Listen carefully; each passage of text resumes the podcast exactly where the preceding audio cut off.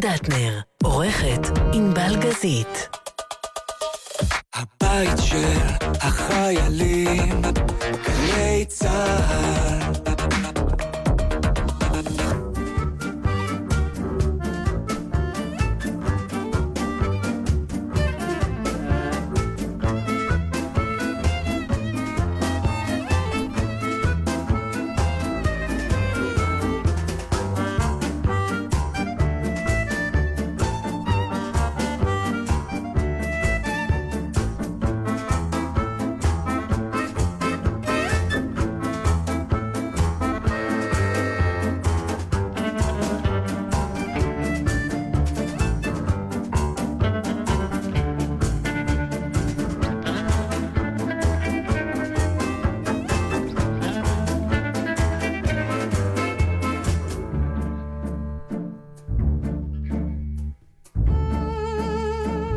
סתם חיכיתי לכינור, אנחנו כבר שנים פה. לשם שינוי, אתם שנים פה. אבל אתה רוצה שהמאזינים יקבלו את החוויה כתמיד, שלא יפתיע אותם שום דבר. נכון שהתרגלו שאנחנו מגיעים תמיד בשנייה האחרונה, ובעצם אין לנו הרבה מה להגיד, ואז אנחנו קצת ממציאים נושאים. אבל המדינה הזאת לא מאפשרת, כלומר... כל שבוע, בדיוק פשוט אמרתי, לפני שבוע פתחת ככה, ועכשיו פתחת ככה. כי באמת זאת מדינה... קטנה. כמה אנחנו קטנים, זה אי אפשר לתאר לפעמים. זה אומר שהאישי והציבורי כל הזמן מתערבבים. זה בדיוק, את יודעת, זה כאילו קשור לרונה רמון, זיכרונה לברכה, כשיש את התמונות מהחלל שרואים מי אנחנו בתוך היקום. כן. אז תמיד אתה אומר, לא יכול להיות שבאמת הם כאלה קטנים, האלה שעושים כל כך הרבה רעש. ישנה איזושהי בדיחה, שאני לא עכשיו אספר אותה, אבל הפאנץ' באופן עקרוני הוא שכאילו... אתה ניגעת לגיל שנפנופי הידיים, ואומרים לך לחשוב שזה יביא גם את הזיכרון? על הנמלה והפיל? לא, זהו, זה לא שם. לא, אני יודע בדיוק על איזה סוג... אין לי משהו, נתן, קשה לי לעזור לך, קשה לך. לא, תסתכל על הפנים שלי, תראי את המצוקה. אני מסתכלת, את המצוקה אני רואה. זה השיחות שיהיו לנו בגריאטרי, ככה אנחנו נשב בחדר אוכל, אני אנפנף עם הידיים ואני אגיד לך, נו, כמו הבדיחה הזאת עם ה... ואז שעה אנחנו, אבל זה יעסיק אותנו יום, זה יפה. נכון. ואז בערב אני אגיד, עכשיו אני זוכר. ואז אנחנו נראה בעיתון את כל הכתבות על חיי מין סוערים שיש בדיורים מוגנים, לא, ואנחנו יש. נשאל את עצמנו, למה לנו אין את זה? יש. יש. שני, אני טוב. צילמתי עכשיו, ו... בקיצור, ביליתי יום שלם, באתר צילום שהיה כזה מין, לא רוצה להגיד בית אבות, כי כבר עולים לא נקראים ככה, אבל באמת, עכשיו, זה בתי מלון מהודרים ברמות ש... דיברת איתי אחרי זה ממש בקנאה, אמרת לי, אני רוצה לעבור לשם. לא, זה באמת, יש שם כמה חללים של דירות יוקרה ברמות עיצוביות, שלא פלא שחיי המין מתעוררים שם. זה עיצוב כל כך סקסי. באמת? מה, מין קשור לעיצוב? אני דווקא זוכרת את החוויות הכי סוערות שלי בחורבות... נו, כשהיינו צעירים, מתוק שלי. אז לא היה לאגג'רי, ואני לא זוכרת שזה פגם. כן, לא, אני לא אומר שזה פוגם. בגילנו אנחנו צריכים, הרבה מאוד תנאים אנחנו צריכים לגילנו. אבל אז אתה רק רוצה לישון. שקט, הוד, הדר, אוכל טוב. יוקרה. יוקרה, אחרת... אז למה לטרוח אחרי כל הטוב הזה? למה לא פשוט להירדם בנחת? אבל באמת, כזאת מדינה... קטנה, כלומר, זה באמת... תראי לי עוד מדינה שבה השרים של הממשלה מפגינים נגדה. זה אני לא ראיתי. אני, לא תגיד, ראיתי את התופעה לי, הזאת. אני מודה שזה עבר לי קצת ליד האוזן. כי זה נראה לך הגיוני. ולא, לרגע. לא, חשבתי שזה זה, אה, כמו... משהו סרקסטי, מה זה באמת היה? באמת היה. אתה יכול לתת לי קצת, נורא סליחה, פשוט, אולי שעוד מאזינים. כן, בגלל המצב הביטחוני, אז הייתה מה שנקרא ההפגנה של ה... סקטור המתנחלי, לצורך העניין הפוליטי, מול בית ראש הממשלה. כולל לה... חברי כנסת? שאז באו חברי, לא חברי כנסת, באו שרים בממשלה. הם לא אסור להם להפגין? אני לא יודע, אז זהו. אז הם באו, והבקי, כאילו, אה, המתנחלים באו, אמרו, אה, תגדילו את הביטחון, אה, תבנו יותר, את יודעת, המדיניות של המתנחלים, שאפשר להבין אותה מבחינתם, והם באים, מה שנקרא, להפגין. בסדר, אבל... הם הפגינו, מה שנקרא, נגד הממשלה, כי הם טוענים שהממשלה לא עושה כמצוותם. כן. אוקיי? יפה. אז חלק מזהיות. אז כמה שרים וחברי כנסת הבינו שהם צריכים גם לקחת חלק כן, בדעתם. כן, כי זה ציבור המצביעים שלהם. כן. אז הם באו גם להפגנה ונעמו, לא תגידי, עמדו שם ואמרו, אנחנו איתכם, אבל בשקט. ומשם הם נכנסו לישיבת הממשלה.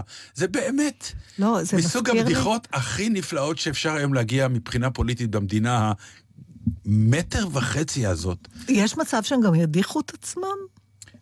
את, אחרי מה שראיתי לא? עכשיו, זה יכול לקרות. זה רק עניין של, אתה עובר כיסא, עובר מיקרופון, חוזר חזרה לכיסא, ויוצא מהדלת. הוא אפילו יקרא, נגיד, לסדרן, שיוציא אותו בכוח. שיפנה אותו. כן. צריך כנסת של אדם אחד. יש. כנראה. טוב. אז uh, בעניין של רונה רמון, זיכרונה לברכה, מעבר לכמובן לכל הדברים שדיברו על האישה, הבאמת כנראה מופלאה, המופלאות היא... היא, היא, היא, היא שמנסים כאילו לבוא ולהגיד, לא, לא נדבר על זה הרבה, אבל המילה איוב, צצה. כן, היא דחתה את זה, היא לא רצתה את הכותרת הזו. כי היא באמת לא, היא לא, היא לא רצתה, אבל לא הבנתי, כלומר, זה מסוג הדברים שאתה אומר, איך בן אדם יכול לחיות את הדבר הזה, ואז בפעילות שלה אתה הבנת. יש במקרים כאלה של, של מה שנקרא סוג של אבל בלתי נתפס, שהחיים אמורים לראות כחסרי טעם יותר, ורק מחשבות אובדניות כנראה צריכות לצוץ. אתה מבין שעכשיו יש לך את האופציה או לבחור בזה, ואז החיים שלך כבר סגורים והם הולכים לקראת מותך, או באמת לצד השני. כלומר, אין, אתה לא יכול לחיות חיים רגילים יותר. זה כנראה ברור. ואז העניין של משאבים, לאן אתה מפנה אותם? ובאמת, מבחינה זאת, זה, זה היה מאוד ברור, וכנראה גם מאוד נכון, שהיא הלכה לצד ההוא של מה שנקרא, אה, החיים הם הדבר החשוב, הילדים שנשארו בשבילם, אנחנו צריכים להמשיך הלאה, וגם מה שנקרא, אה, לשים יד לזיכרון למי שהלך, ודרך זה להקים קרן, ולהפעיל אני חושבת, וללכת. אבל, אתה יודע, השאלה היא, האם... יש תמון בכל אחד, תראה, מה שקרה לרונה רמון, עקרונית, לא באותה דרך, אבל בסופו של דבר, מבחינת אובדן יכול לקרוא לכל אחד מאיתנו. נכון? פשוט אצלה היה בזה איזה מין אה, קיצוניות מבחינת התרחישים. אתה יודע, בחלל, לא לחזור מהחלל, והתרסקות עם מטוס אף שש עשרה. כן, יש האובדן... ילדים שאיבדו יכול... הורים בתאונה. נכון, או... נכון. אסונות, באמת אסונות. שאי אפשר עכשיו, לספוג אותם. מה שאני תוהה... ואני חושבת שכן, אבל מעניינת אותי דעתך, האם אנחנו נולדים בהתחלה שלנו, עם מה שנקרא האופי, בסדר?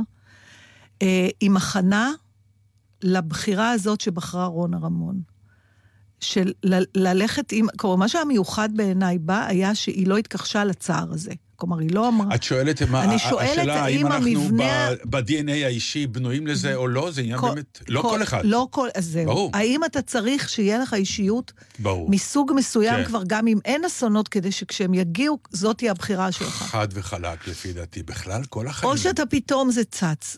תראי, זה נורא מעניין מה שאת שואלת, כי אני יכול עכשיו, נגיד, לנסות לדמיין אותך, לאור זה שאני מכיר אותך מאוד טוב, בסיטואציות מסוימות. אני רוצה להגיד, אוקיי, לפי איך שאני מכיר אותה, לפי ה-די אן איי שלה, לפי דעתי, במקרים קיצוניים כמו אחת, שתיים, שלוש, ארבע, את תתנהגי חמש, שש, שבע. אני יכול היום.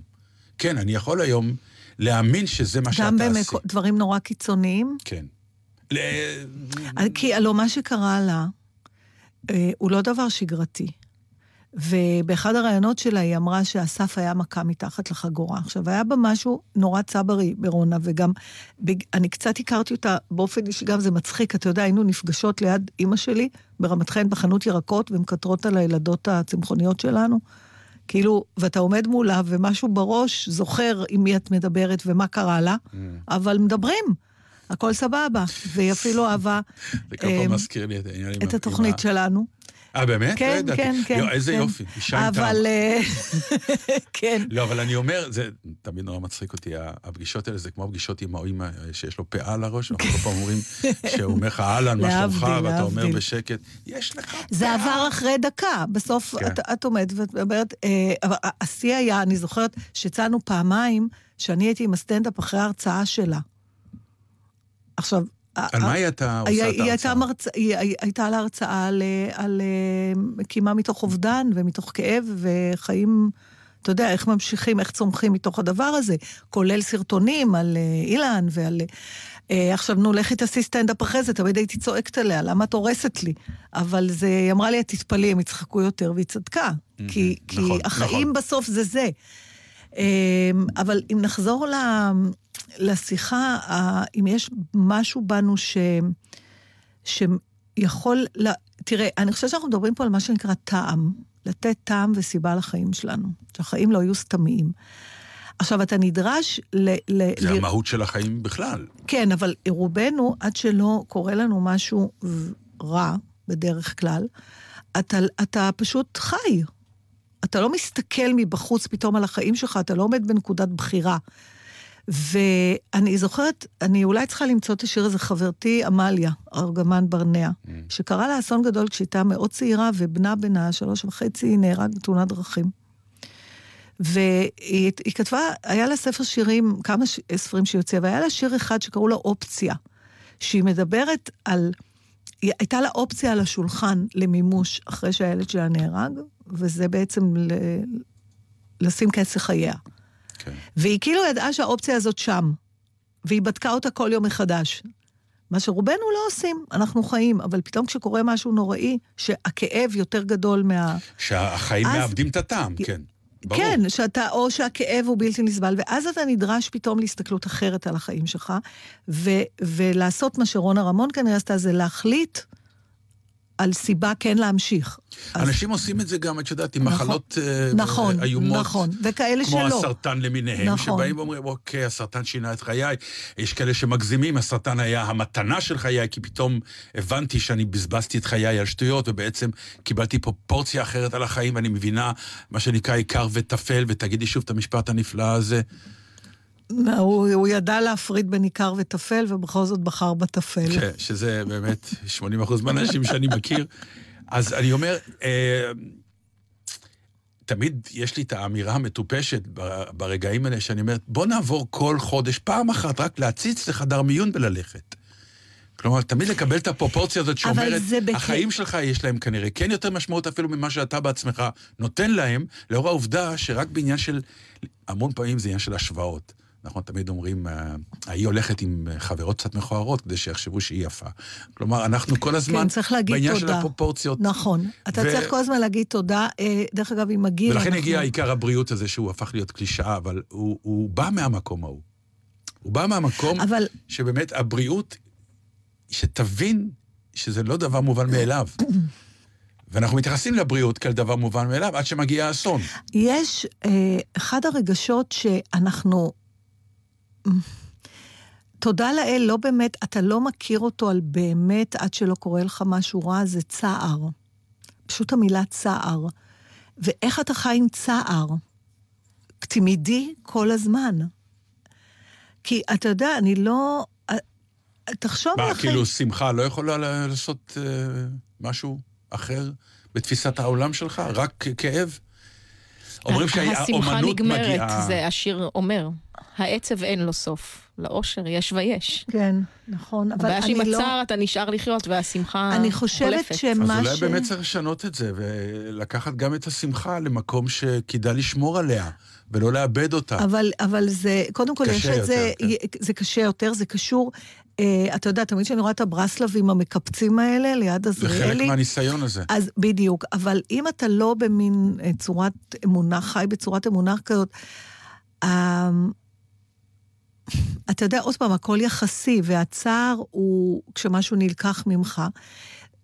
היא כן, גם דיברו על זה עכשיו, שהיא לא, מי אמרה? מישהי אמרה את זה עליה, אני כבר לא זוכרת, שהיא לא התכחשה לצער. זה מה שהיא לא אמרה, אני... הצער היה שם כל הזמן, היא דיברה על הכאב, היא דיברה על האובדן, היא לא לרגע ניסתה להגיד שהחיים, אתה יודע שזה מתמעט, זה לא מתמעט, זה היה שם כל הזמן, והיא הלכה עם זה, זה מה שמטורף פה, שהיא חיה עם הדבר הזה, עם צער כזה מתמיד, בלתי פוסק.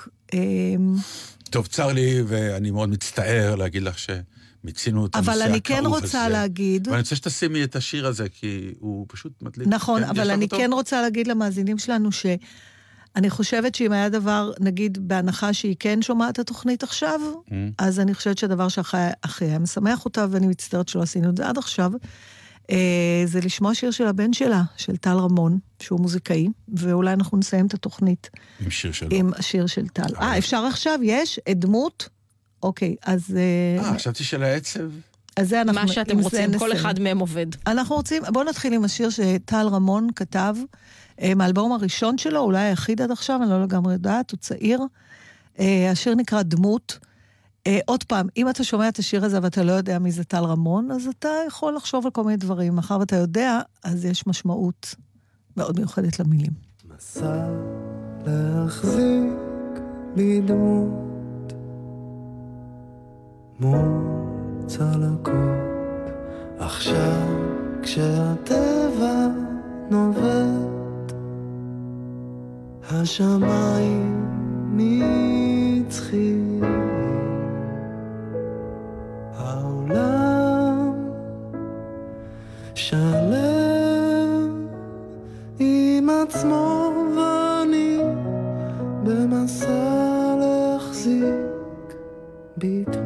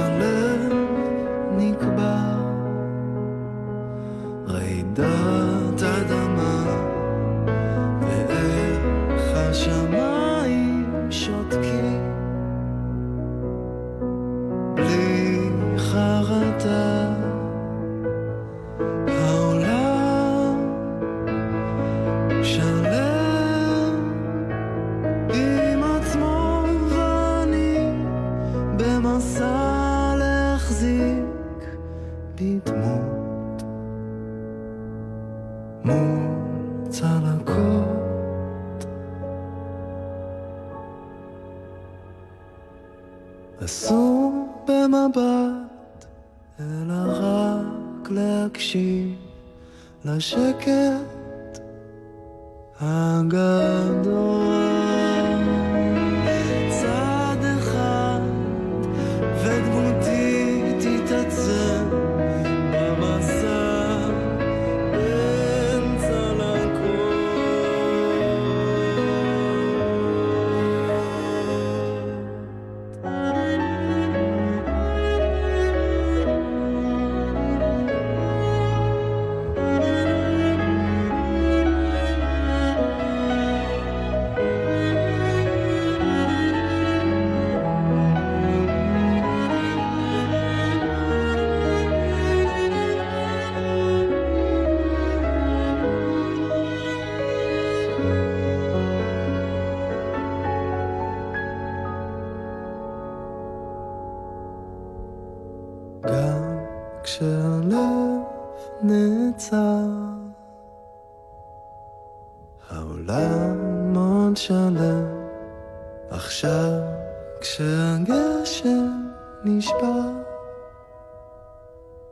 נחלט בתוכי להחזיק בדמות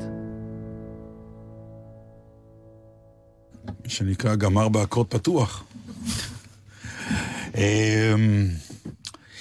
תשמעי, יצא לי לראות, יודעת, מדברים על מי ינחה את האירוויזיון וזה, בכל זאת זה אירוע באמת...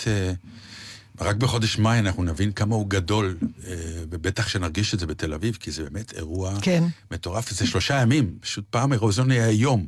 אם היית יודע איזה תנועה יש במרכז תל אביב, במיוחד שאנשים צעירים שמתכננים לצאת מהבתים שלהם ולהשכיר אותם ב-Airbnb, חבל לך על הזמן, אז אני אבוא אליך, אז הוא יבוא אליי, אז אנחנו נעבור לגור ביחד, אז, אז כמה אפשר בקש, אז כמה אפשר לקחת ביזנס. יהודים זה יהודים, מריחים עסק, בעיקר כשהודיעו שפשוט באמת אין מספיק בתים מלון. כבר אין חדרים במלון. אבל אני שמעתי כל מיני תוכניות, שאני לא יודעת אם זה המצאות או זה נכון, אחד שעיריית תל אביב הולכת להביא ספינת קרוז ענקית כזאת שתעגון מול הזה ואת החדרים של ההסגיר שיכשירו חלק בפארק מגני יהושע לאוהלים אני לא יודעת מה נכון מזה. יהיה בכל מקרה, יש את היורו-ויליג', כפר האירוויזיון, שיקום איפה, זאת שאלה טובה, אם זה יהיה... נתן, אתה לא תוכל לצאת מהבית. לא, אנחנו בצרות, כן, אני גר קרוב לשם, אני זוכר אפילו שיחה שהייתה לי עם סדר. תזכיר את הבית ב-אייר בי אן בי ותעבור לצפון לשבוע, מה קרה? מה זה, הבית שאפשר לקיים את האירוויזיון שם, ולהזכיר את גני יהושע. זה לא כזה בית, הגזמת, עכשיו נתת לכולם איזו הרגשה, מי יודע מה, ממש לא. בכוונה.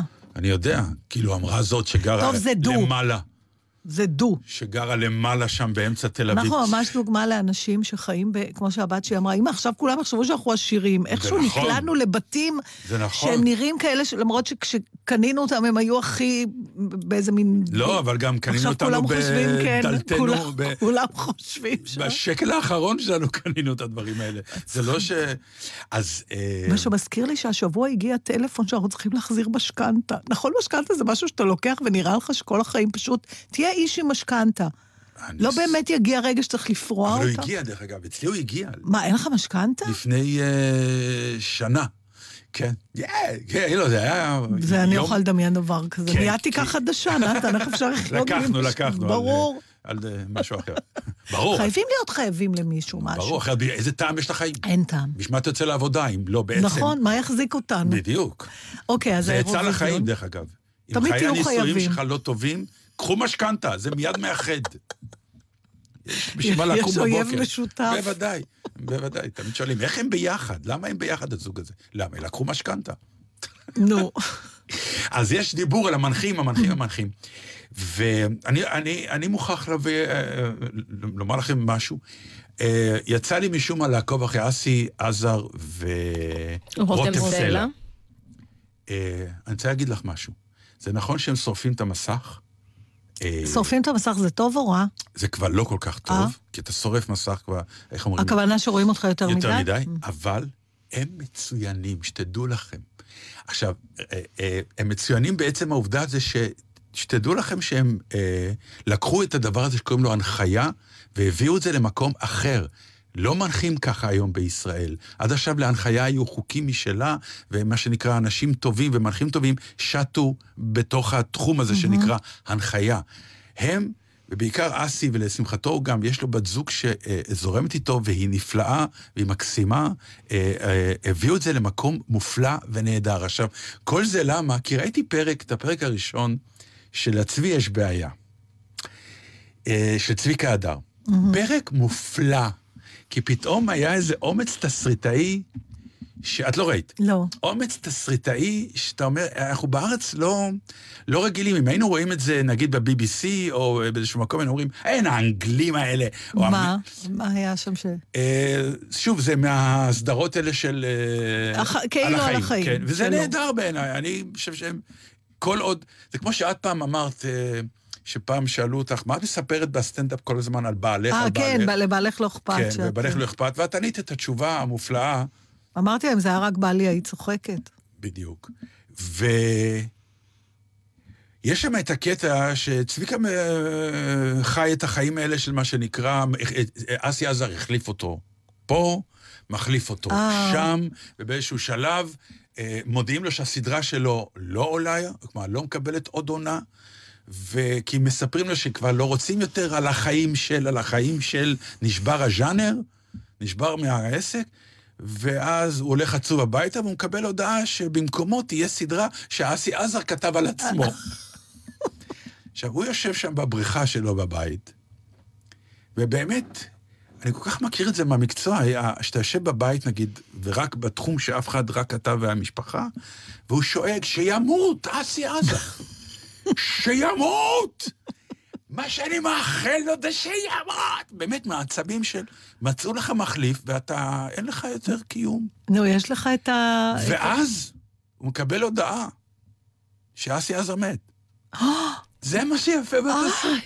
נספר מאחורי הקלעים, אגב, שהתסריטאי של הסדרה הזאת, אורי גרוס, התכתב כשהם התחילו לעבוד על העונה השנייה, עוד לפני שהוא התיישב לכתוב אותה, עם אסי עזר בוואטסאפים, ואסי עזר אמר לו, תהרוג אותי. תהרוג אותי. הוא נתן לו אישור, הוא שיתף עם זה פעולה לגמרי. מה זה שיתף פעולה? יש תמונה של הלוויה, וההורים של אסי עזר, בפריים. ההורים האמיתיים שלו. כן, כאילו קוברים את הבן שלהם, במה שנקרא, אריכות ימים בלי עין הרע, אבל משהו ברעיון שהמשאלה שלך, שהאומן שכנראה לוקח את את מקומך, שימות, כי באמת אלה רגעים שאתה אומר, יו, אני לא רלוונטי יותר, והוא גרם לי להיות לא רלוונטי. אתה רוצה שהוא ימות.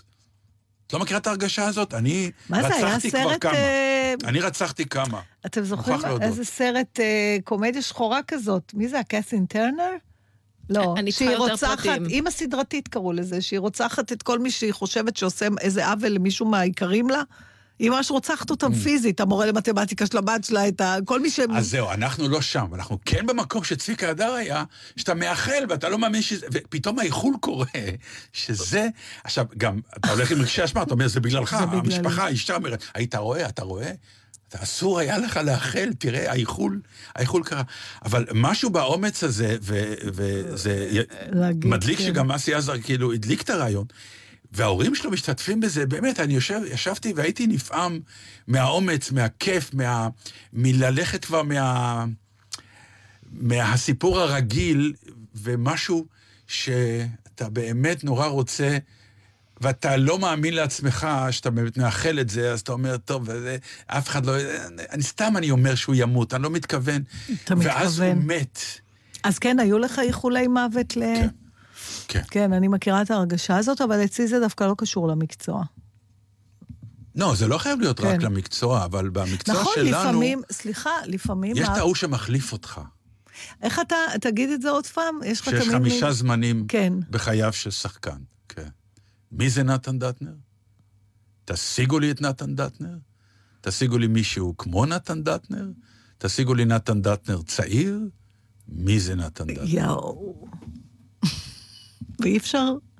כאילו, יש כאלה שלא מגיעים לאחרון? תראה, א', אתה נגיד, אם אתה מת בגיל עשרים ושבע. טוב, לא, נו, אבל... אני אומר, אז אתה לא הגעת, אבל מישהו יחל לך שתמות, אז אתה מתת בגיל עשרים ושבע, ואתה נשאר אגדה. אז אם לא הלכת בגיל עשרים ושבע, את לא תהיה אגדה כבר. נתאים משהו להתגעגע אליו, כמו אריק איינשטיין וכאלה. עבודה, אנחנו רוצים עבודה, מה להתגעגע? דרך אגב, אני זוכרת שאתה דיברת איתי על זה שאתה נורא אוהב את ההנחיה שלהם, ואז בגללך הלכתי לראות תוכנית שלא היה עולה על דעתי אי פעם לראות, בלי שהיית אומר לי, וזה היה, נו, האנשים האלה שמטפסים על הקירות. נינג'ה ישראל. נינג'ה ישראל. אז אני אגיד לך מה הכי, אני יכולה גם להבין אנשים שאומרים שהם מעצבנים אותם, כי הם באמת, they're all over the place, הם מאוד, הם לא, אתה יודע, מובילים מאייטם לאייטם, הם לפעמים העניין. אבל יש בהם משהו שהוא לא שכיח. הם נורא יפים, אבל יש להם מלא הומור, והם מסתלבטים אחד על השני ועל עצמם, ויש בהם משהו שטוטניקי, שזה דבר שלא קורה הרבה אצל אנשים יפי תואר. וזה נורא... למה, סתכלי עליי, איתי זה קורה. קיוויתי שלא תגיד את זה. אני ממש קיוויתי שלא... אבל הרמת לי, אני כל כך אוהב אותך בעניין הזה. מתוק שלי. כן. אתה לא... בוא נגיד את זה ככה. אתה לא מספיק יפה תואר, וגם ההומור שלך לא... סתם. עד כאן הלוויה. לא, אבל הם יפים באופן חריג. כאילו אתה מסכן, נגיד, אתה רואה אותם יושבים מול המסך, והם לא מדברים. הם לא מתייחסים ליופי של עצמם מבחינת הלוק של מה שנקרא, עכשיו אני יפה. הם יפים, נקודה. הם יפים, אבל הם גם, הם לא עושים איזה עניין, והם עושים פרצופים, והם משתתים, וכל השפת גוף שלהם היא לא מה שאתה מצפה מאנשים יפי תואר. וזה מקסים. בקיצור, אסי, בוא נגיד ככה. תזדקן. לא, לא, אל תזדקן. אתה איש מדליק, וזה ש... אז הם לא מנחים את האירוויזיון? זה שבר רפאלי לא הסכימה לעשות לך את הסדרה. היה שם סכסוך מעבר ל... לא חשוב, אבל הרווחת את רותם. לגמרי. ובגדול. אז הם לא ינחו את האירוויזיון בסוף. לא יודע, עוד לא יודעים מה. אני אומר לך ככה, לפי דעתי, נגיד, אסי ורותם בהחלט, יש הרי באירוויזיון כמה ז'אנרים של הנחיה. יש את ההנחיה הרשמית מול המסך. ויש בחדר ההלבשה. ויש את האלה בחדר. עכשיו, אלה תמיד שנמצאים בגרינרום, בחדר של המשלחות, הם כאילו עושים שמח. ברוב האירוויזיונים, כל המנחים נכשלו בקטע הזה, כי אין להם את זה. לאסי ולרותם, יש את זה, הם צריכים להיות שם. אבל הם יכולים גם להיות המנחים הסטנדרטים? הם לא צריכים, הם לא צריכים. יש את הסטנדרטים שצריכים לנהל את זה, ונגיד זה ארז טל, ואו, לא יודע מי, נגיד בר רפאלי וליאור סושרד, כן. אולי, כן. זה עוד לא רשמי, זה כאילו... זה עוד לא רשמי, זה הדיבור. ליאור סושרד? כן, כאילו... אנחנו נשענים על הטלנטים הבינלאומיים שלנו. אה, יפה. אצלו אפשר אולי, הוא ידע כבר מי זכה? כן, בדיוק, כאן ישתעשו על זה, שעשה קטע של אני יודע מי זכה, וכולי וכולי. בקיצור, זה דעתי, זה הרכב. בקיצור, כמה אפשר לבקש על חדר בתל אביב בתקופת האירוויזיון? זה בעצם מה שאנשים רוצים לדעת. על החדר שלך? לא, אני לא, אני כבר מבוגרת מדי בשביל זה. אבל אני יכול לבוא, אז אנחנו נבוא לגור אצלכם בשבוע הזה. אתה תיתן למישהו שאתה לא מכיר, אין כסף בעולם שיכניס אנשים שאתה לא מכיר הביתה.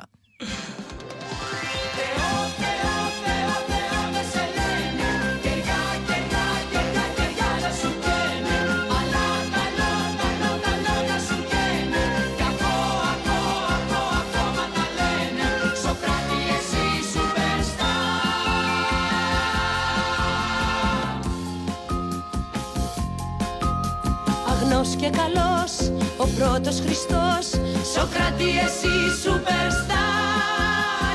Με κάπα ζητιάνου γυρνούσες και στα σπρά σου γένια πουλιά. Τριγύρω λαός και εσύ Άγιο Φως Σοκράτη εσύ superstar. Για αγάπη και φως τους μιλούσες σόφε των σοφών βασιλιά.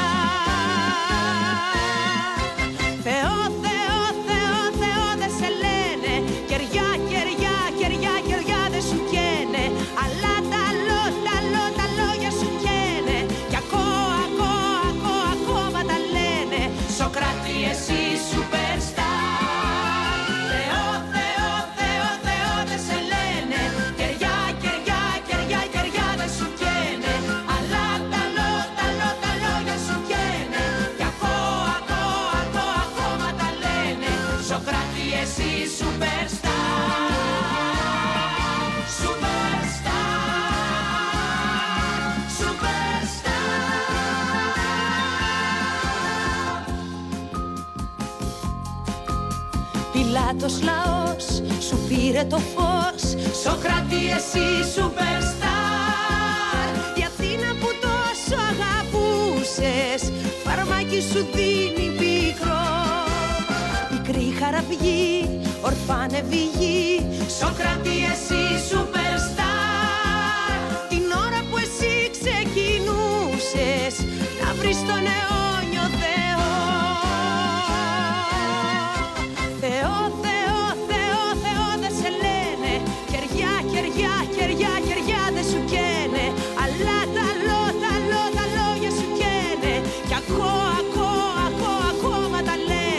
Σοκράτη εσύ superstar. Θεό, Θεό, Θεό, Θεό δεν σε λένε. Κεριά, κεριά, κεριά, κεριά δεν σου καίνε. Αλλά τα λόγια, τα λόγια σου καίνε. Κι ακόμα, ακόμα, ακόμα, ακόμα τα λένε. Σοκράτη εσύ superstar. Superstar,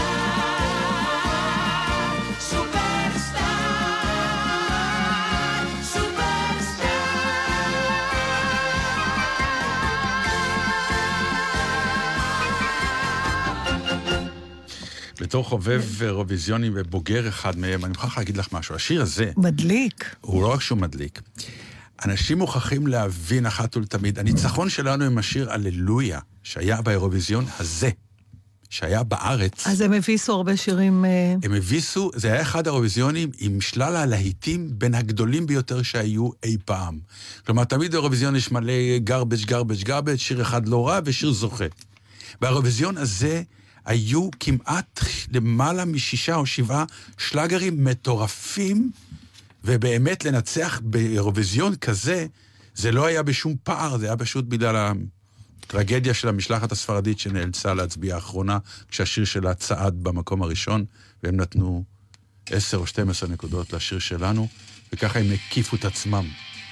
מה אנחנו שומעים? מה, שומע, מה אנחנו שומעים? חברים, זה לא ממני. מאיפה זה בא? אני לא יודעת. מה זה, הטלפון? כן. נתן, זה ישות שיש טלפון שהתחיל לנגן ולשיר. אוי, זה נהדר. לא, זה לא יאומן. והייתם בטוחים שזה אני, ואתה לא מצליח לעצור את זה גם. לא, כי אנחנו עם אוזניות. הנה, זה עוד מנגן, משהו מנגן. לא עצר את הדבר. לא, נתן, אתה מפחיד אותי. זה סושארד. לא היית צריך לדבר כל כך הרבה על אסי עזר. אוי, זה נהדר. זה הפסיק, נכון? עכשיו זה הפסיק. אני יכולה להגיד, מה זה היה גם? אני כמו הסקנים בהצגות, נכון? שהם לא יודעים לנתן. והיד שלהם רועדת, והם אומרים, ואתה מסתכל מהבמה, וכל הקהל מסתכל עליך, ואתה לא יודע איך לסגור את זה. זה מה שהרגשתי עכשיו.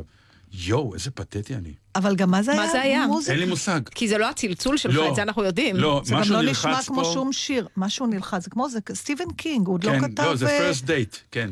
Take off your pants and jacket. איך אתה מדבר אליי? אבל זה זה. נלחץ על המוזיקה, כן. Talk dirty to me, אתה זוכר בדאגו שמו וונדה. תקשיב, משהו. עכשיו אנחנו נדבר על, אני נותנת את הקרדיט לאייטם לאינבל, שמדי פעם שולחת לי כל מיני כתבות על דברים לא מעניינים. דברים כן מעניינים, כאילו. לא, הם לא, אבל את עושה אותם, מעניין. לא, לא, זה מעניין, זה מעניין. מה שכן, עוד מעניין זה שאני פשוט, אני מאיזושהי סיבה, רציתי להדפיס את זה, וזה כנראה תרגם לי לעברית. אתה מכיר את המתרגם? טוב, זה תרגומים בלתי אפשרי. לא, אין. אז יש פה משהו כמו, למשל, אני מצטער אם זה עושה לי פתית שלג, כשאני תוהה למה לעזאזל הכוונה במשפט המקורי. מה היה מילה באנגלית? אבל אין לי מושג, אני קיבלתי... הלכת קונטרה אנגלית? הלכת קונטרה אנגלית. אז אני עכשיו קוראת, כל זה מה שהיה שיר, ואמרתי, על מה? לא, אז זה כן מספר על... זה דווקא נושא מעניין. מספר, מספר... כאילו, מה זה השקט הזה, נו? היא הייתה צריכה לתרגם חזרה לאנגלית. כתוב דני וואלס, לא יודע, זה כנראה זה שכתבת. את מוכנה לבוא מוכנה לאייטמים ולא לקרוא אותם עכשיו, תוך כדי שאנחנו שומעים אותם? זה מוכן, נתן, זה אייטם כבר מלפני חודשיים, פשוט שכחתי. שכחת אותם. אוקיי, לורד רוברט ווינסטון ישב על רכבת נסיעה באנגליה, והתעצבן. עכשיו, הוא התעצבן משהו שאנחנו מכירים, שישבה מולו אישה, ודיברה בטלפון, בלי הפסקה. והוא, אתה יודע, עוד באנגליה זה עוד יותר מעצבן, וזו שיחה בכל רם, והוא ניסה להתעלם ממנה, והוא לא הצליח, והשיחה התארכה והתארכה, ואז מה שהוא עשה, הוא לא אמר לה שום דבר, אבל הוא צילם אותה. הוא צילם אותה, ושלח, יש לו, אני לא הבנתי בדיוק מי הוא, אבל הוא משהו שעוקבים אחריו, והוא שלח ליותר מ-ארבעים אלף. הוא רופא מדען, מנחה טלוויזיה, הוא פוליטיקאי גם. אוקיי, אז יש לו מלא עוקבים. יהודי בריטי. יש לו איזה ארבעים אלף עוקבים כאלה, וכולם קיבלו את ה... הוא עשה לה שיימינג. עכשיו, כשהרכבת הגיעה ליעד, היעד. הוא... וכמובן שהוא אמר שה rude, how rude, כמה זה גס מצידה, אבל כשהם הגיעו לרציף, חיכו שם מלא עיתונאים שקיבלו את התמונות האלה שהוא שלח, את הצילומים שלה, ואימתו אותה עם השיימינג הזה, התחילו לצלם אותה ולהראות לה ולראיין אותה, כי אתה יודע, כבר נהיה אייטם. הופך אותה לאייטם, נו. ואז היא אמרה עליו, how rude. זאת אומרת, היא תיארה את מה שהוא עשה כגסות, mm-hmm. כמו שהוא תיאר את מה שיש. עכשיו, מה שאומר הדני וואלס הזה, שהוא הרעיונאי של כל האייטם הזה, זה שהוא אומר שאנחנו מ... אנחנו חיים בעידן של גסות רוח, נוראית, שהמייצג הכי גדול שלה הוא לא לספק טראמפ. כלומר, זה ממש הוכחה על מישהו שהוא גס רוח, במובן זה שהוא אומר מה שהוא חושב, מנבל את הפה, מדבר באלימות על כל מיני נושאים שיקרים מאוד לליבם, שאין פוליטיקלי קורקט, ואנחנו יודעים מה הכוונה בגסות רוח, אנחנו חיים בעידן הזה היום. אבל ההתנהלות שלנו איתה, עם הגסות רוח, היא לא, היא לא נכונה, כי הוא אומר שכשאתה נתקל בגסות רוח, הדבר הכי נכון לעשות, זה פשוט להגיד לבן אדם מולך, אתה גס רוח. במקום זה, אנחנו לא מגיעים לשום אינטראקציה איתו, אנחנו רק מתעדים אותו ומביישים אותו, מה שגורם גם לנו להתנהג גסות רוח דומה. ואז זה מין מעגל כזה, זה לא באמת... בוא מפ... נגיד שאני לא לגמרי מסכים איתך בדבר אחד, את לא יודעת אם הוא ביקש ממנה והיא סרבה. זה מה שאתה צריך לדעת. למה? לא, רוב הסיכוי שהוא לא... אני לא יודע, זה מסוג הדברים שאתה אומר, אני זוכר איך את היא בת נסערת. מהפלאפונים בקרון השקט. אבל נכון. והערת למישהו, נכון. והוא העיר לך בחזרה, ושם הייתה גסות רוח לא, אמיתית. מישהו, כן, אבל רוב הקרון ישב בשקט, ומישהו ישר הוציא טלפון וצילם. כלומר, יש משהו יותר נוח לנו לתעד דברים, העניין הזה... לא, ש... כי החוצפה, החוצפה שלה, שאתה, תראי, יש חוצפות שאתה חסר עונים. שאתה חסר עונים מולם, נכון? אוטו חותך אותך, ואתה אומר, אם, אם היה אפשר... והיה מותר ולא פוליטי, להיכנס בו מאחורה, היית עושה את זה. מכיוון שאין לך את הכלי הזה, יש לך את הכלי של השיימינג. אבל זה לא, אז זה נכון כאילו, אבל מה שמציע דני וואלס זה הסבר אחר, והוא מדבר על האלמנט של הנקמה. נכון, מה אמרתי עכשיו? אבל כן. זאת הנקמה, אתה אומר, אני אכנס בו ואני ארוס אותה אותו. אתה לא מטיב עם העולם כשאתה נוקם. אני לא רוצה להטיב, אני רוצה להוציא את ה... אז תשמע, אז הוא נותן הבחנה נורא מעניינת, הוא אומר שנקמה זה תופעת לוואי מעניינת של גסות רוח. עכשיו, הוא נותן דוגמה מתי אתה לא עושה את זה, למשל, אם מישהו שודד את הבית שלך, אז הרצון שלך הוא לא לשדוד את הבית שזה ששדד אותך, נכון? הרצון לא, שלך זה אותו. לגרום להם להרגיש...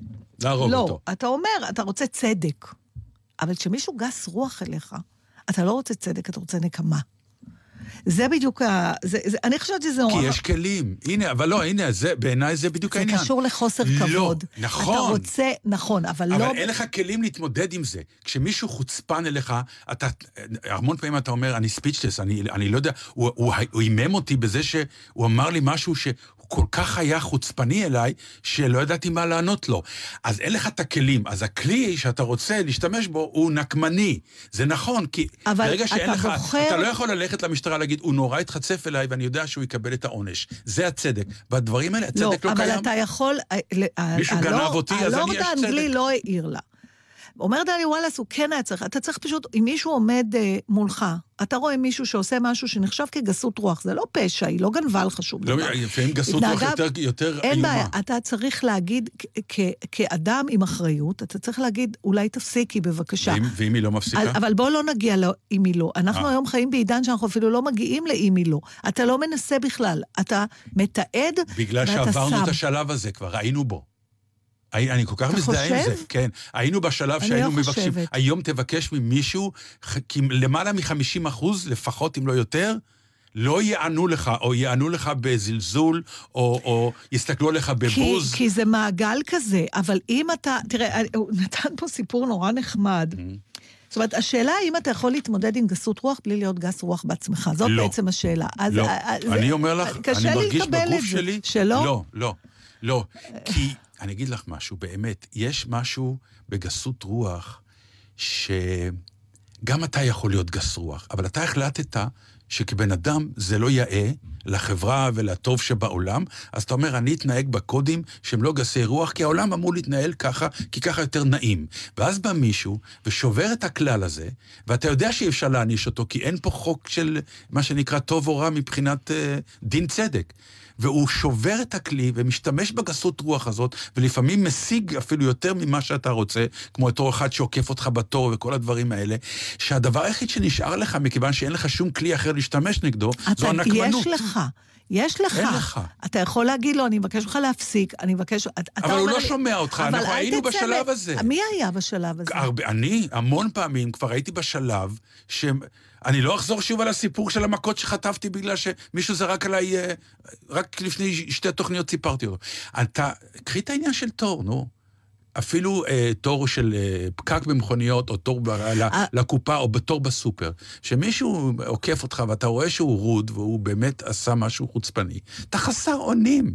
הקופאית לא יודעת מה לעשות, מנהל הזה, ואז כמה פעמים אמרתי, אדוני, אתה עוקף בתור, ואז אחת. אם הוא נחמד, אז הוא היה אומר לי... לא, לא, רק שני, שני דברים. אני באמת, וסליחה ותודה, ושני דברים, ועושה זה נחמד. ויש אחד אומר, סליחה, הייתי פה קודם, אשתי פה עמדה חיכתה, אתה נתקף עטרף. בסדר, אבל כשיש לך את המכשיר הזה היום, אתה אפילו אולי מדלג על, אתה אפילו לא בודק מול איזה אדם אתה עומד, הנחמד שגיד לך. כי אין לך כוח, אין לך חשק, אתה אומר... נו, אז מה אתה אומר שהגסות רוח ניצחה? זה מה שאתה אומר, שהיא יותר טבעית לנו, יותר קלה לנו, היא יותר זמינה לנו, ולמה לא... לא, הנקמה קיבלה את הפורקן שלה, אין מה לעשות. אבל זה מוביל, אז הוא נותן דוגמה למשל, על איזה ראש עיר לשעבר של בוגוטה, זה מרקוס אחד או מוקוס, הוא הבין, לא יודעת מה כתוב פה, נו, אנטנס מוקוס. הוא מספר ככה, כשהוא הבין... מוקוס, באמת? זה מאוד חוצפני השם הזה. נו. אז הוא מספר שכשאנשים חונים, שההתנהגות בעיר שלו הייתה בגסת רוח, בשפל, אתה יודע, אנשים חנו איפה שלא בא להם, רבו, צעקו, התקוטטו על כל מיני. אז הוא שכר צבא של פעמונים, מין צבא של, לא פעם, של פנטומימה, סליחה. אז הוא לקח פנטומימיים, והם לבשו כאלה מין בגדים מסורתיים כאלה. עכשיו, כל פעם שמישהו, הם, הם פשוט הסתובבו ברחוב, מלא מלא מלא, וכל פעם שראו מישהו שמתנהג באופן, בגס רוח, הם פשוט היו עומדים מאחוריו, ומחכים את ההתנהגות שלו בפנטומימה. שזה דרך אגב תרגיל נורא מעניין בליצנות, אולי אני אספר לך. עושים, עושים אותו, קיים. למדתי פעם בליצנות, יש ליצנים שעושים את זה למחייתם, נכון, בכל מיני כיכרות נכון, באירופה. נעמדים, שאני אפתח... הם הולכים אחרי אדם ועושים את חיקוי. בדיוק. עכשיו אני אפתח רגע סוגריים, כדי שיבינו מה המכניקה של הדבר הזה, של... טוב, זה אולי אחר כך, כי זה נושא אחר. עכשיו, הם היו עומדים ומחכים בדיוק את האנשים האלה, ו... ואז ה... ה...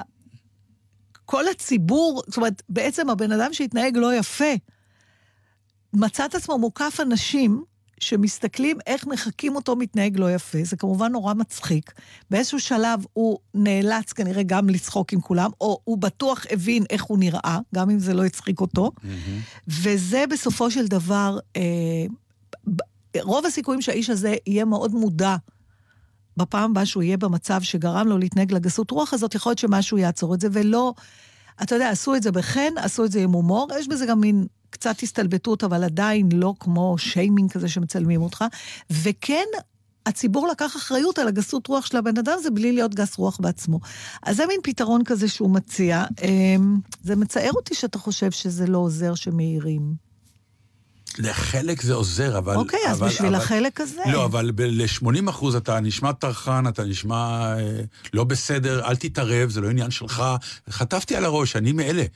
אני מאלה, הרי אני, אני באמת, את יודעת כבר, דיברנו על זה שכל האלה עם האופניים ועם הקורקינטים וכולי, שבאמת נוסעים לך מתחת לאף ובסוף אתה תהיה השם, אז היה שלב שבו באמת הורדתי את החלון של הדלת והייתי צורח. או, אה, או, והייתי מקבל תשובות. זה התחיל עם הווספות. התחילו לדפוק לי גם, את מכירה את הווספות כן. שדופקות על האוטו? העניין הזה באמת של הווספות והאופניים זה שאתה לא מספיק, אתה, הם פשוט חולפים נורא מהר, אז אתה לא מספיק ליצור לא איזושהי אינטראקציה. אבל, אבל בלי אינטראקציה של זה. תדע לך ש... הוא חוצה אותי מצד ימין, והוא חושב שנהגתי לא בסדר, אז הוא עובר אותי ונותן לי מכה על הטמבון. אבל אני מוכרחה להגיד לך שהחוויה שלי אחרת, לא בדבר... איך אני לא עושה לו שיימינג אם הייתי יכול? בסדר, אבל זה חולף נורא מהר, אבל אני... זה חשוב. זה חשוב, כי לפעמים אני... הצהרה שהולך חולפת מהר, אז היא יותר קלה? לא, אתה לא מספיק לארגן את עצמך סביב... אז זה סתם פרקטיקה, אני מדבר על הרצון. הרצון שלי לעשות לו שיימינג, את דברת על רצון, לא על פרקטיקה. הרצון שלך הוא לנקום בו. היום הטכנולוגיה עומדת לרשותך. יפה, תודה יכול... רבה. בסדר, yeah. אבל זה לא תודה רבה, כי זה לא... לא רק שלא מנעת את גסות הרוח שלו, גם לך... הצטרפת למעגל גסות אני, הרוח. אני אומר לך, השיימינג הזה באופן עקרוני, אם הוא לא שקר, אם הוא לא הוצאת דברים מהקשרם, תודה, הוא כלי. הוא כלי נפלא ומצוין שקיבלנו. אני חייבת להגיד לך שהחוויה שלי אחרת לגמרי. אם יש לי את, ה, את האפשרות מבחינת זמן, אני בדרך כלל מצליחה לפרק גסות רוח של אנשים. אתה מטביע אותם בדבש, ואני מודה שהרבה יותר אנשים פורקו מגסות הרוח שלהם בסופו של דבר, מאשר אלה שהתעקשו עד הסוף להיות... וסיפרתי את זה פה, אני חושבת אפילו על איזו אישה שהייתי עם חברה בבית חולים שהושפזה, ואז ירדתי איתה למטה, אחרי כמה ימים שהייתה במחלקה, היה לה הבעיה של קוצר נשימה, ואז התיישבנו במקום מתחת לשלט שאסור לעשן, וישבו שם אנשים וישנו. אני חושבת שסיפרתי את זה בתוכנית. וכשביקשתי שילכו לפינת עישון, אז אישה אחת מה שצעקה עליי, כולל, יאללה, לכי בטלוויזיה וזה וזה, שהכי רציתי להיכנס בה. ולא נכנסתי בה. חייכתי ואמרתי, תראי, תביני, בואי אני רוצה להסביר לך, וגם לך זה יותר טוב וזה... היא לאט לאט התפרקה מזה. בסדר, אבל היית עסוקה. אז מה? לא, כי אני אומר, החוצפה, החוצפה גרם לך להטרדה אחרת. לא, היא לא גרמה לי... היא גרמה לך להתאמץ, להתאמץ, איך לדבר איתך, מה לעשות איתה, איזה כלי להשתמש בה, כדי שהיא, החוצפנית הזאת, בכלל לא תיפגע. אבל בסדר, אבל אתה לא רואה שהאוויר מסביב נהיה... נקי יותר, בגלל הבחירה שלי... לא, משום שהיא תעשה את הדבר הזה הלאה. זאת השאלה. באותו רגע, כנראה, אולי, ברור שכן. ברור שכן. צר לי להיות גסת רוח. אנחנו צריכים לסיים. אז אני אומר רק דבר אחד. הגעתי למסקנה.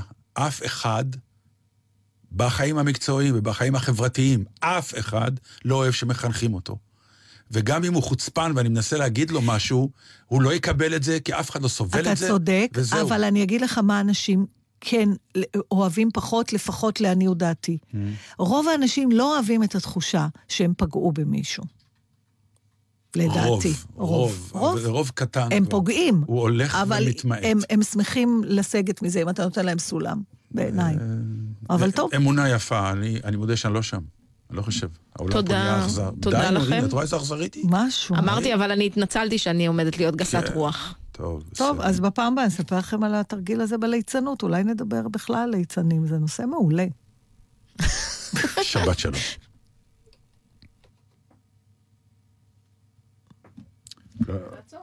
לא נתנו קרדיט. בואו נגיד יפה תודה. טוב. אז זהו, הודיע קורא נתן דטנר, בעל גזית. אז שבת שלום. אפרים קרני, את לא רוצה להגיד? בסדר, נו, אפרים קרני. יאללה, האיש שעשה לנו הכי הרבה בלנס פה, בכל התחנה, ב-חמש עשרה שנים האחרונות שהיינו פה. אז מה אתה צריך עליו? לך קדימה, לך קדימה, לך אחורה. שיבר, שיבר פה, שיבר שם, מה אתה רוצה? נתן מתאר עכשיו את הבימוי של קרני. לא, אפשר לתאר. שומעים, זה רדיו. אחרי אחת עשרה שנה, היית מצפה שכבר תדע. אני מאוד מעריכה את זה, קרני. איזה חוצפנית, היחידה שלו שירדה עליו. אתה לא יודע למי להתחנף, זה הבעיה שלך. אני אעשה לך שיימינג עכשיו, תגיד את זה עוד פעם. צ'או, ביי. ביי.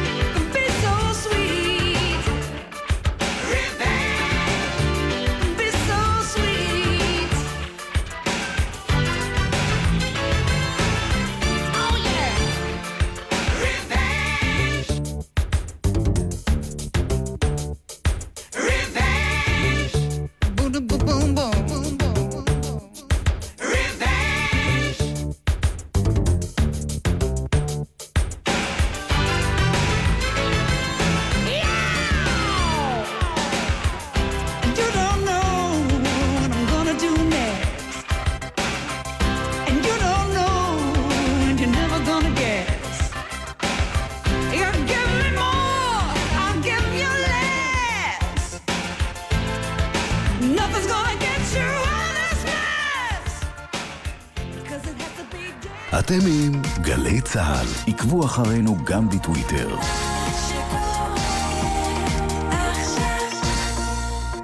זה קורה עכשיו במוזה, מוזיאון ארץ ישראל תל אביב. עדות מקומית, התערוכה לצילום עיתונות עולמי וישראלי עד שניים בפברואר. עדות מקומית, במוזה, מוזיאון ארץ ישראל תל אביב. שימו לב, התערוכה פתוחה ברציפות בשלישי, חמישי ושבת עד עשר בלילה.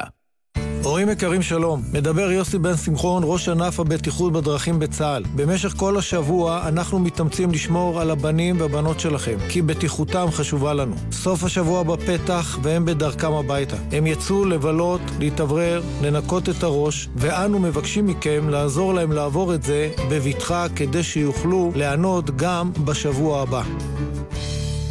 עתודה אקדמית, בחירה של מצוינות. תלמידי י"ב חולמים להצטיין? מצוין. מעוניינים לשלב לימודים אקדמיים עם שירות צבאי כקצינים? גם מצוין. אז בואו אל כנסי המידע וגלו מסלול שיאפשר לכם להתקדם לתפקידים מובילים בצהל, בתעשייה ובהייטק. הכנסים יערכו במהלך חודש דצמבר באוניברסיטאות ברחבי הארץ. פרטים והרשמה באתר ובדף הפייסבוק של העתודה האקדמית של צהל. עתודה אקדמית, בחירה של מצוינות.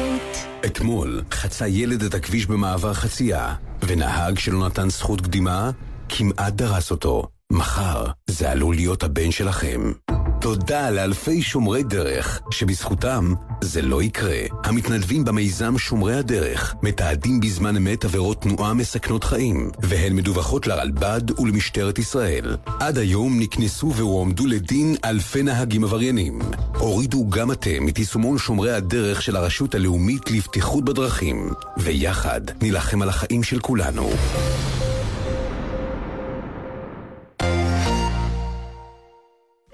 יוצרים מדינה, האוניברסיטה המשודרת בסדרת תוכניות מיוחדת על תיאטרון, אומנות ואדריכלות ישראלים. איך סייע התיאטרון ביצירת סיפור לאומי חדש? כיצד מתמודדת האומנות הישראלית עם טראומות העבר? ובאיזה אופן עיצבה האידיאולוגיה הציונית את השיקון הציבורי? האוניברסיטה המשודרת בסדרה מיוחדת. מהשבוע הבא, ראשון עד שלישי, שמונה וחצי בערב, ובכל זמן שתרצו ביישומון גלי צהל.